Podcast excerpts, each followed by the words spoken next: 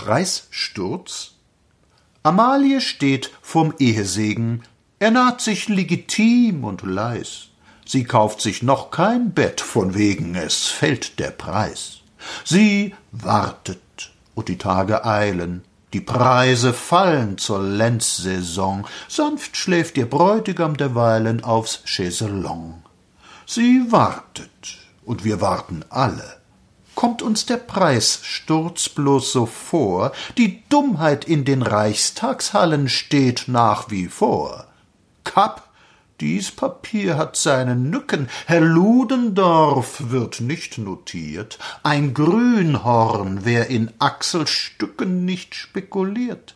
Selbst Noske freut sich noch des Lebens, die Stütze unseres Wallowbaus, wir offerierten ihn vergebens, ab Haus. Wer will die Wilhelmstraße deuten, für die man keinen Dollar bot? Nachfrage ist nach tüchtchen Leuten kein Angebot.